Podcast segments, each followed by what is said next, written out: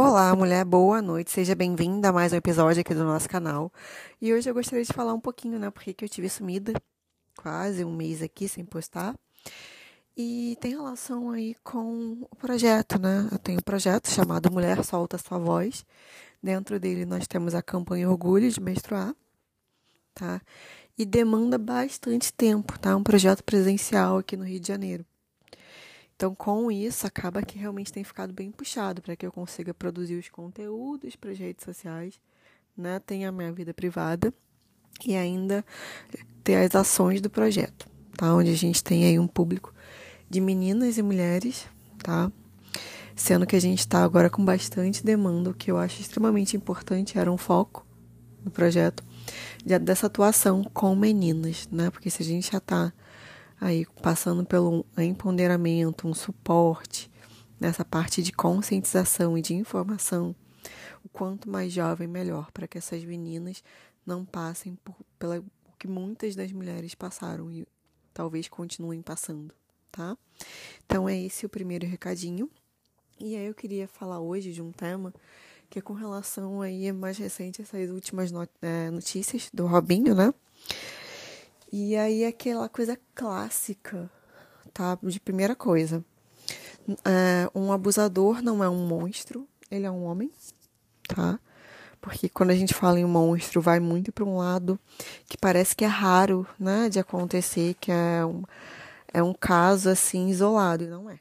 Então, abusadores são homens e são, são filhos saudáveis do patriarcado, né? Ou seja, estão ali bem representando a socialização masculina e esse ensinamento altamente doentio de que o ser homem é sobre ser violento, né, e é sobre abusar, né, de meninas e de mulheres. Tá? Eu poderia dar agora zilhões de exemplos de como isso começa, mas tem sempre uma frase que é muito antiga, mas que ela ainda é dita até hoje e que remete muito a isso não sei se todos conhecem, né? Quem conhece vai relembrar agora, quem não conhece vai ficar conhecendo, que é um ditado que diz o seguinte aqui no Brasil. Segura as suas cabritas, né? Porque meu bode está solto. Então, isso já tem tantas ideias erradas, né? Dessa coisa de ensinar para meninos sobre esse comportamento predatório, né? Com meninas e com mulheres. Isso aí também vem para a ideia do não consentimento, né?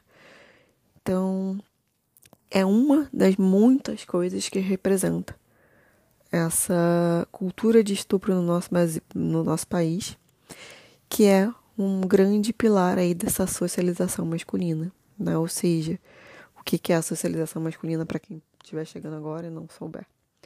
É o ensinamento, é o entendimento que a sociedade passa, né? Não só as famílias, como toda a sociedade, todas as informações que a gente vê do que é ser menino. Há um outro exemplo prático do, de socialização masculina, que é o menino não chora, né? Então, o menino não chora, o menino é forte, o menino é duro. Tá, esse é um outro exemplo, assim, bem desenhado de socialização masculina. E aqui a gente está falando muito da questão do abuso. Então, quando a gente está aí, né, incentivando meninos a, ser, a virarem predadores, né, a consumirem mulheres e meninas, e aí com essas questões de pornografia e tudo mais, a gente não está vendo o outro lado, né? Que se tem essa predação que começa já bem de pequenininho, que parece muito inocente, talvez para quem faça, mas tem um contexto muito pesado por trás, que é essa história de falar que esse aqui vai dar trabalho, esse aqui vai namorar geral, e as namoradinhas, e isso, aquilo. Isso já está sendo um ensinamento da predação, do que é essa socialização masculina ou masculinidade, tá? Então, sobre Robinho, ele é um filho saudável do patriarcado, ele não é um monstro. E aí o outro aqui, a outra reflexão, desculpa que eu gostaria de deixar é a seguinte, né? Do quanto homens se chocam mais né, com mulheres que apontam a violência masculina, né, mais do que um. se chocam mais com um mensageiro, muitas vezes ficam com raiva do mensageiro, né, do que da mensagem, ou seja, dos homens que estão praticando essas violências. Porque o que a gente vê com frequência é justamente isso, né?